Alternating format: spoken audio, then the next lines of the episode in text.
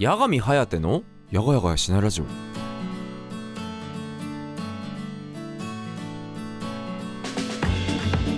はいどうも皆さんやがちゃっちゃやがみんことやがみはやてでございます。というわけでございましてねあの皆さんからねあの顔も出してくれって言われて分かりましたって言いながらねなかなか顔出さないラジオやがみんのやがやがやしないラジオでございます。皆さんどうもこんばんは。2024年2月28日水曜日夜の10時となりました。いかがお過ごしでございましょうか。はいというわけでございましてですね。いやーあのねもうちょっとで仕事とか全部落ち着くのよ。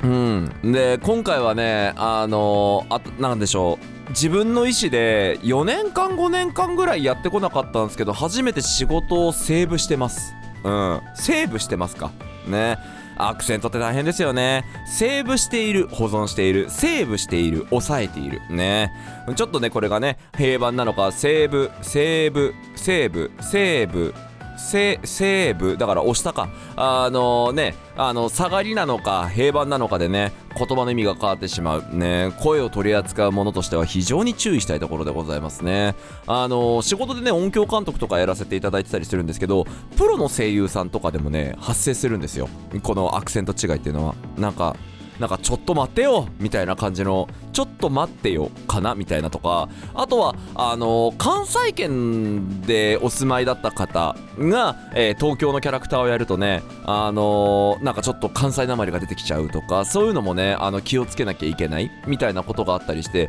そこら辺をねしっかりとセーブセーセーブしながらねあのお仕事をするみたいなでセーブするようにあのご依頼をするみたいなねごあのお仕事とかもやらせていただいてるみたいなところでございますね。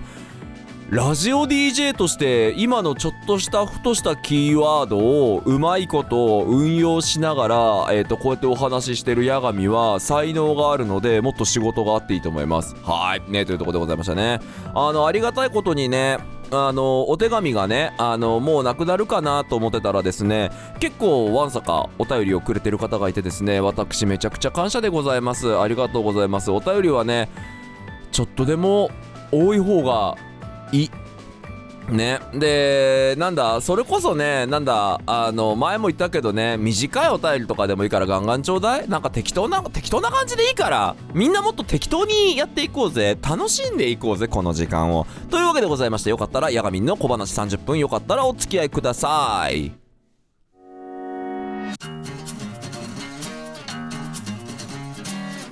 八神颯のやがやがやしないラジオ。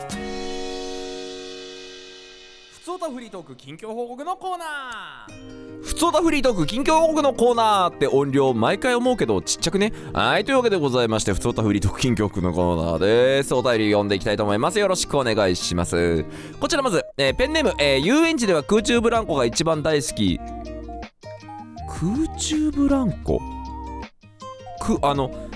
あれかい？あのー、なんかあのー、上に上がってってブワーって広がるやつかい？かな。遊園地では空中ブランコが一番大好きなケセからいただきました。そろそろ大人らしくきちんとしなきゃなとか珍しく思い始めたケセですよ。やがみさんやがちゃっちゃはいやがちゃっちゃいや何があって。ケセももう今年で26れっきとしたアラサーの仲間入りなのでいつまでもキャピキャピしてちゃいけないのではって急に思い始めた次第です。なんというか子供っぽいところがいつまでも治らないのがちょっと自分で気になり始めてきたんですよね。ちょっとしたことで楽しくなっちゃってはしゃいじゃうとかちびっこでもないのに興奮しちゃうとか。昔小さい頃のケセが思い浮かべてた26歳ってもっと大人だった気がするのに遊園地の空中ブランコでキャッキャ言ってるような大人じゃなかったはずなのに現実って難しいですね。八神さんは大人って子供の頃に思ってたのと違ったなってなったりしたお話とかってありますか？ああ毎日です。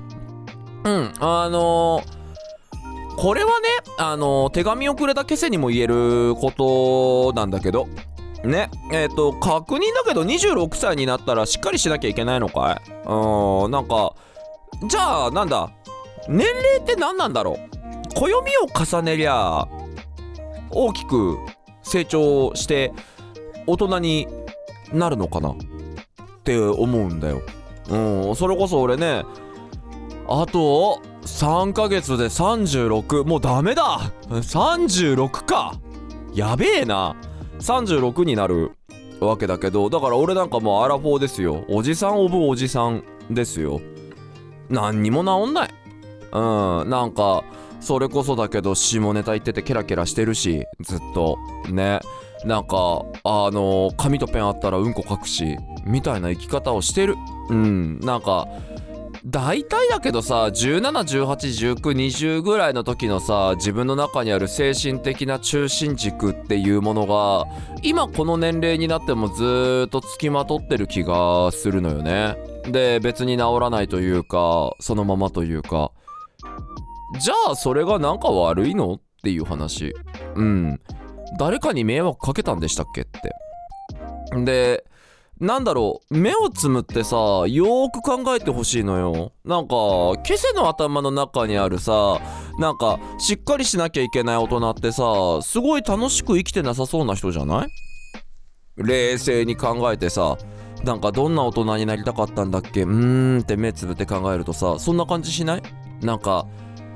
こちらの仕事は終わってます。みたいな感じのさなんかちょっと鼻につくような感じというかさなんか別になんかキャッキャウフフ楽しそうなしてしてないしさあの人遊園地行ったらそもそも楽しいのかなっていう人じゃない？それがなりたかった大人？そうじゃなくない？で俺はめっちゃ思う。うん。ただ例えばだけど大人になったことによってまあなんつうのかなこういうことしたらお金かかっちゃうよねとかこういうことっていうのを当たり前のようにやってしまうとそれって成長に良くないよねみたいなものっていうのの嗅覚はしっかりしてきてる。だからこれはしちゃいけない。これはしていいっていうものはあのある程度明白化してくるしその中でどういう風に立ち回るのかっていうことはよう考えるっていうのはあると思う。うん。でもそんなもんじゃないかなと思うんだよね。大人になるってさ例えばだけどお姫ちんがいてさお姫ちんが成長してくると感じることとか考えることとかきっとあるでしょ。ううんなんかやっぱり大きくなってきたんだなとかさ例えば昔だったらさなんかミックチュジューチュって言ってたのがミックスジュースって言えるようになってきちゃうみたいなさ感じじゃないけどさ少しずつやっぱり成長していっちゃうと思うんだよね。でその成長していく中でどれが正解とかどれが失敗とかっていうわけではなくてなんか本当にいろんなことを感じながら大人になっていくだけなんだと思うんだよ。で大人になっていくっていうのはどういうことかっていうと選挙権がもらえる？えー、っと自己責任になる？とかぐらいだと思う。だから別に26になるからすげえしっかりするわけじゃないし逆に36になったからすげえしっかりするわけじゃないし。でしっかりしなきゃいけないわけでもないと思うし。ただやっぱりだけどもともとで言うと生まれた時っていうのは親に責任があって子に責任がないわけさ。それが20代になると自己責任になって子供が生まれると他者の責任も抱え込んでいかなきゃいけない。だから人様に迷惑をかけないようにしなきゃいけないとかそういうこと自体は考え続けていいと思うんだけど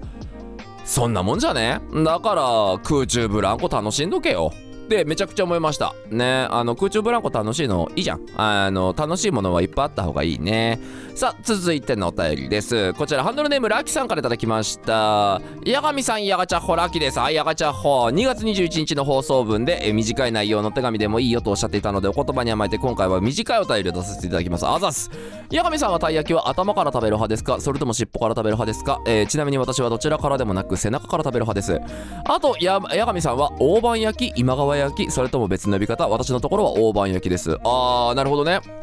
まず今川焼き。うん。あのねえーと俺がねあのもともと子供の頃に、えー育った商店街っていうところがあって。で、まあ、それ自体はね何回か名前も出したことあるんだけどえーっとあそこはどこだ？習志野市か。あの大久保っていうねところがあって。あの東京の大久保じゃないよ。千葉にも大久保があるのよ。で大久保駅京成大久保駅っていうのがあってそこの目の前に大久保商店街っていうのがあったんだけどもともとそこに、えーっと大久保商店街駅からで行くと、えージョイランド、えーメディテーション、えーんジョイラン、ま、ジョイランがあってメディテーションがあってえーっと PLC ディープ。で、えっ、とあそこなんて言うんだっけな、今川焼きや、えーで、スーパーゲームショップっていうのが、駅からの並びにあった。ゲーセンとゲーム屋。なあ、そこで言うとあれか、えっ、と、TV、えっ、と、トップボーイっていうゲーム屋もあったんだけど、潰れちゃうんだけどね。あと、ヨッシーの卵っていうゲーム屋もあったんだけど潰れちゃうんだけどみたいな感じであの商店街抜けた先に東邦大学東邦府立東邦附属高校っていう高校と大学があってそこのあの学生狙いなのかめちゃくちゃゲームに強いエリアだったの。でそのゲームに強いエリアだったからこそなのか知らんのだけど、えっ、と、もうそうやってゲーム屋がいっぱいある中で、俺らがよく言ってたその今川焼き屋って呼んでた、今川焼き行こうぜみたいな感じでゲームの、なんかゲーセンの名前みたいにしてたんだけど、そこのゲームセンターが、ゲームの筐体が14台ぐらいしかないのかな？すごい狭いゲームセンターなんだけど、えっ、と、今川焼き、まず今川焼き屋っていう名前だから今川焼きなのよ。だから俺らにとっては今川焼きなのよ。あの、そこで食うのが今川焼きっていう商品名だったから。で、今川焼きが1個80円。たこ焼きが1個350円かな。ね、8個入りで。で、えっと、そこの今川焼き屋の、えっと、強みっていうのが、えっとね、前代50円2クレジットだったの。だから、まあ、1回入っちまえば2クレジット分遊べる。だから、あれだよね、25円ワンプレイってことよね。で、えーっと、俺らの世代っていうと、ゲームセンターといえばっていうところにもなってくるんだけど、ゲームセンターに、えーっと、ガンダムの対戦ゲームがあったわけですよ。で、そのガンダムの対戦ゲームっていうのが、えーっと、わかりやすく言うと2対2の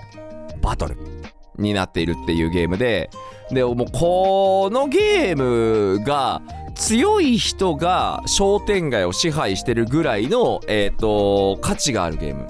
ムだったの。で、やっぱりそこが50円で2回遊べるってことは25円で遊べるわけじゃない。だから友達と一緒に行って、そこで練習して、あの、モナコだ今川焼き屋のモナコだね、急に頭に降ってきた。その、モナコ、な、モナコ行こうぜか、今川焼き屋行こうぜなんだけど、今川焼き行こうぜみたいな感じなんだけど、そこに行ってっていう感じだったので、あそこで今川焼き多分だけど、1000個ぐらい食った。本当に。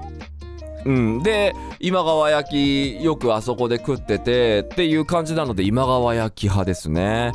ちなみにね、あの、今、大久保商店街に残っているゲームセンターは、1店舗もありません。ね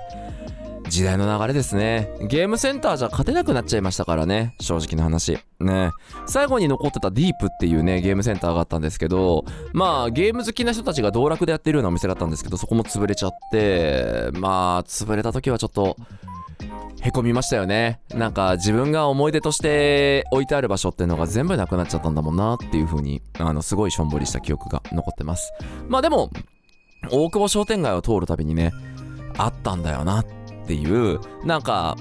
確かに物はなくなってしまったかもしれないけど、そこにあったんだよなっていうことだけは、未だに思い出してちょっとニコッとしたりとか、なんか昔の思い出にね、あのなんか昔の思い出にちょっと思いを馳せてみたりとか。特にですけど、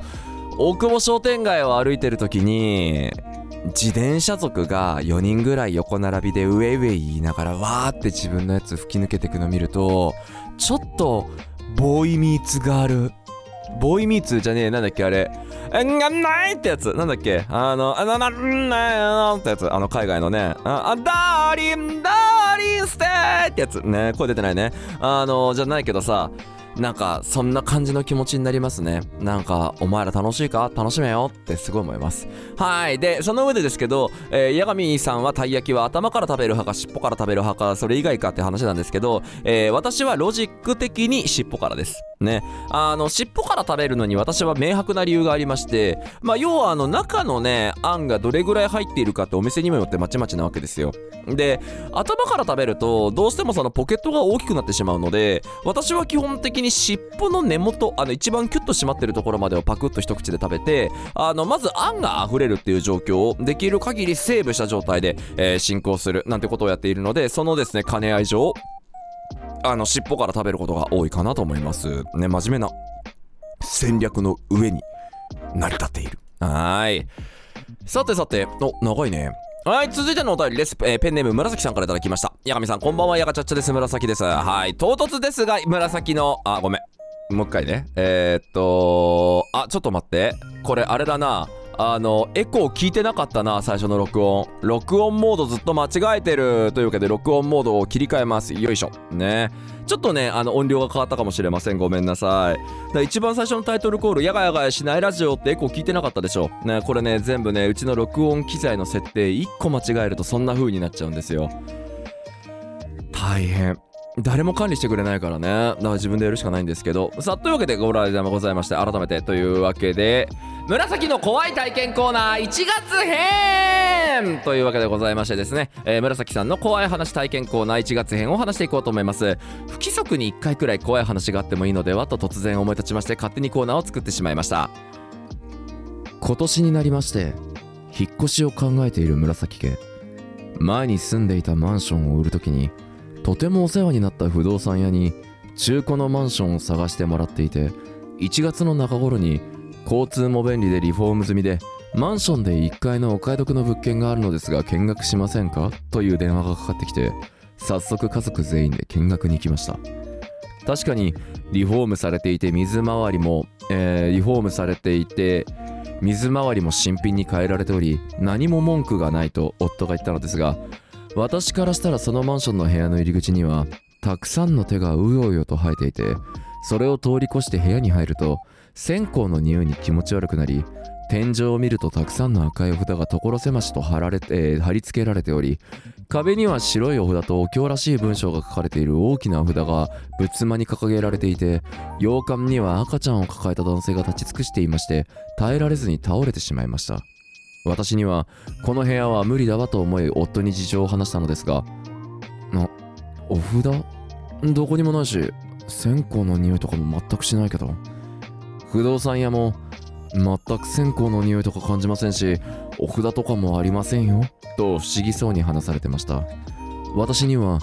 このマンションの部屋が他の物件よりはるかに安い意味を納得しました。夫は私がこういうまがいものを感じると知っているので即座に断ってくれたので助かりました。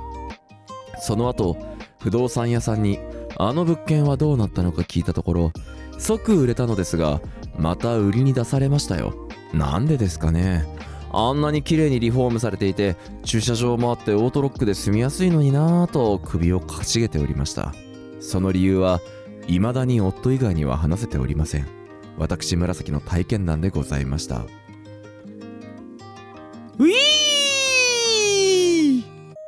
はいというわけでございましてね読ませていただきました。えー、あれだよね。なんかあのー人によってはさあのーなんつうの？くったらないみたいな霊感なんてないよっていうね人もいらっしゃると思うのでまあまあまあ好きな人も嫌いな人もいらっしゃったりいらっしゃらなかったりするのかなとか思ったりするんですけどもね。あのー、なんつうんでしょうね。なんかすごいね。なんかこれさ売りに出されちゃったっていうなんかオチまでついてる実体験なの？これ実体験とした時にさ普通になんかオチがついてるからちょっと盛ったらちょっと盛ったらさもう完全に成立するんじゃない？どこら辺盛る？待って待って。これ自体はこれ自体でいいとしてでも怖い話とするんだったらさ怖い話とするんだったらなんか一回ダンみたいな欲しくない？今ちょっと淡々と読んだけどさ淡々と読む中に一回盛り上がりを入れたいよね。うーんどうしようかな。どうしようかな。なんかあーなるほどね。私にはこの部屋は無理だわと思い夫に事情を話したのですがなお札どこにもないし線香の匂いとか全くしないけど不動産屋も全く線香の匂いとか感じませんし線香の匂いを感じるのはお前だ！みたいなこと？線香の匂いを感じるのはお前だ。あれかな？すごい線香じゃなくていいさアロマみたいなやつの。空気を受けてさ見に行ってみたいな。ごめん。あれするわ。俺今後これ盛るのやめるわ。ね。いやーしかしながらね。まあでもやっぱり便利で安い物件って何かしらあるんでしょうね。まあ俗に言ういわく付き物件ってやつですな。いやーすごいね。これ万が一だけどさ。あの紫さんはさそれを感じてさこうだああだ言うてさ進行したわけだけど体感できなかったらさ普通に契約しちゃうわけじゃん。で契約した後におそらくだけどおかしなことがあってさ家出るってなるとさ2回引っ越ししなきゃいけないからクソめんどくさいじゃん。だからそれをねあの全部回避できてるって考えるとすごいアビリティだよね。だしえちょっと待って待ってもう一回もう一回えー、っとさっきの話でいくとまあ入り口はいいんだけど天井を見ると赤いお札がたくさんある。天井でしょ？天井？なんか何？天井にお札貼るって何なんだろうね。その空間まあでも床に貼るぐらいなら天井に貼るか。へえなんかその上でまあまあまあまあ不動産屋自体はねあの最後のセリフを言う感じだとね本当に何も知らない可能性が高いとかってところなのかなとか思ったりするけどでも入り口にもたくさんの手ってことはだけどあれだよねそこで誰かが亡くなってとかじゃなくておそらくそのエリア自体とかいうマンションがとかだよね。だからなんか部屋じゃなくてさマンションそのものがちょっとヤバげな雰囲気を持ってるとかそういうお話なのかなとかね思ったりするんですけど。へえこういう経験ないから俺はねこれ信じてるとか信じてないとかじゃなくてへえっていう。うんそういう感じなんだなーって思いながら今ずっと読んでる感じ。でもさなんか妖怪だって妖魔には赤ちゃんを抱えた男性が立ち尽くしていてってさもうなんか至る所に至る人がいるじゃんね。大変だな。でもそうなるとあれだよね。旦那さん一人で内見行かせちゃダメだね。だって今回は紫さんがさナイスキープねナイスキーパーしてくれたけどさ旦那さんはさいいなーっつってるわけだからさこれこのままだと旦那さんだったら契約してた可能性があるわけでしょ？って考えると基本的にはあのもう紫さんが必須で一緒についていかないと危ないみたいなね感じなのかなと思いました。へえー。今の家とか大丈夫なのかな？一回紫さんに来てもらってうちぐるっと回ってもらってあのーまずかったら愛想笑いして帰ってほしいよね。まずい時になんかここに手があるとかここにお札があるとか言われたらさへこむじゃん。だからあのー万が一まずかったらへへ っていう顔だけして帰ってもらっていなかったらいなかったですっていう風に言ってもらうっていうのが一番いいかなと思いました。さあというわけでじゃあ尺余りというわけでございましてね。いやー本当にね今週と先週ひたすらなんでしょう撮影撮影とかっていう感じでいろんなところにバタバタ行ってたんですけど撮影のスケジュールも残り4本になりまして3月末までに。で残り4本で終わりでそれが全部終わってさえくれれば、えー、と4月の頭から入院をしてゆっくり休んで、えー、と体調を整えて帰ってくる。みたいなねところができたらいいなっていうふうに思っているところでございます。ねしかしながらね何が怖いって予約投稿していくわけですよ。ねで予約投稿していくってことはなんか毎日そこにいる気がするんですよねきっと。皆さんからすると。やっぱ毎日ね夜の9時になったら「はいどうも皆さんはじめましての方ははじめましてそうじゃない方いらっしゃいやがちゃっちゃ」とか言いながら始まるわけじゃん動画が。でそれを当たり前のように見て当たり前に過ごしながらっていう日常を過ごしていただくとやっぱりだけどなんかそれ自体はさ次元的に設定されているものではあるけど毎日毎日変わらないんでしょ？だから俺の本体はすごい変わってるんだけどみんなの生活っていうのは全然変わらない状態になるわけですよね。なんか変だなというか不思議だなっていう風に思ったりします。もちろんながらねあのー、ヤガジャガチャンネル金曜日の雑談配信に関してはいつも通りっていうわけには絶対にいかないので調べたら9時消灯なので10時に起きてること自体が起こられかねない。うん、なんで、まあ、あくまでね、まあ、バレないようにあの布団の中にでも潜りながらあのコメントだけで参加させていただこうかなっていうふうに思ったりはしていたりするところなんですけどまあそんな感じでね、あの結構制限とかもあるのかなとか思いつつただ初めて入院するのでね入院っていうお土産話も何かできるかもしれないしこれ自体がね面白いトークにつながってくれたらそれはそれでありがたいしとかいろんなことを考えている今日この頃でございます。ね。え実際問題入院するときはねなんかあれやこれや持ってこいっていう風にあるんですけどめんどくせえなと思ったりとか。最近ねあの私あの正直な話どこに行っても暇しないグッズっていうのを本当に手に入れまして。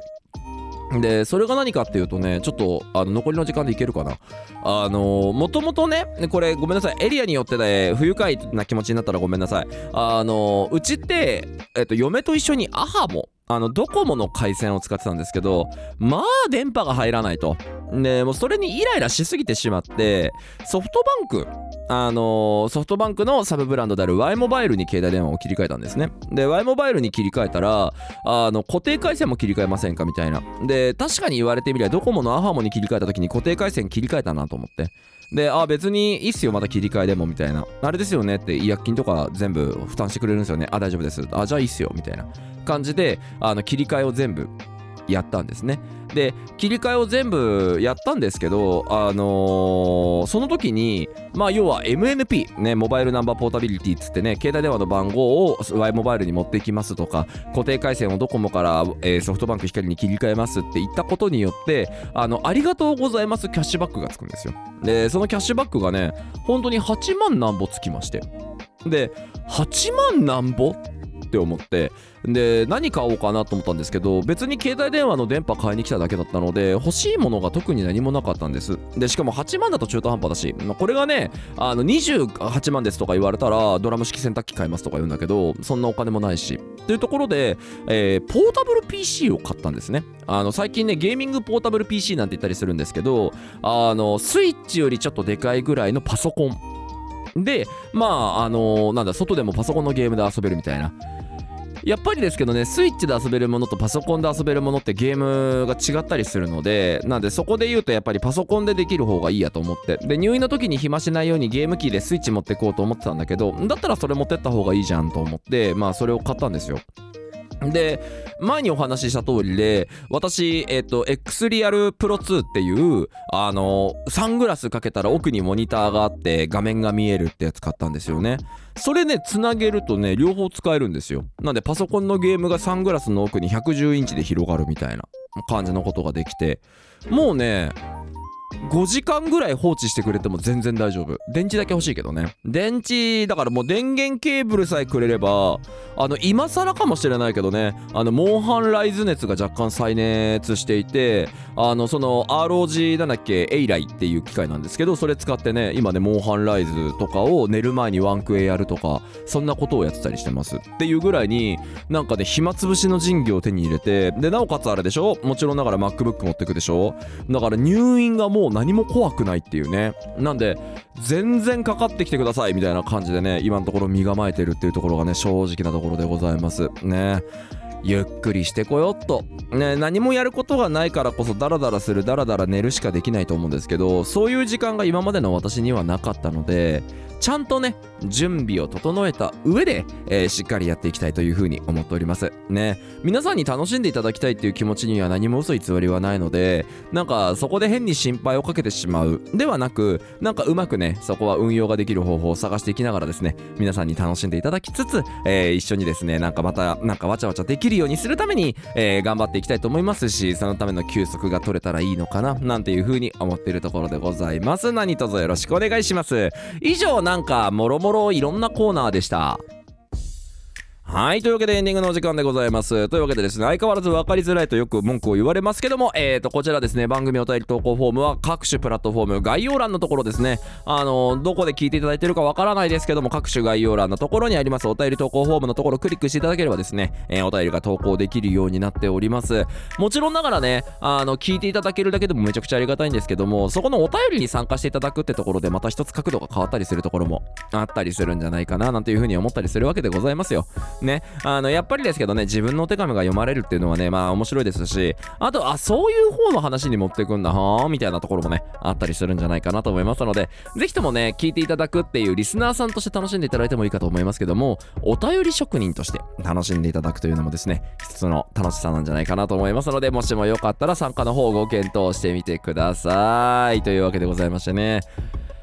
あと1時間でですね違う動画撮ってですね家飛び出さないといけないんですよね。なんかまだハードスケジュール。頑張ろう。ねというところでございます。しかしながらねなんかこうやってなんか普通にラジオ撮れてるなっていうことをねちょっと幸せをかみしめたりする。今日この頃でございます。ね。皆さんとねこうやってコミュニケーションとか取れてるとか楽しい時間が過ごせてるからこそ毎日楽しい日々が送れてるっていうところでございますのであのいつもありがとうございますですし今後もよろしくお願いします。というところでございますが、えー本日のラジオも間もなく終了のお時間でございます。というわけで改めましてここまでのお相手は私ヤガミンことヤガミハヤテがご案内しました。というわけで来週も水曜日同じ時間にお会いしましょう。というわけでございまして See you next time. Stay tuned. バイバイ皆さんおやすみなさい。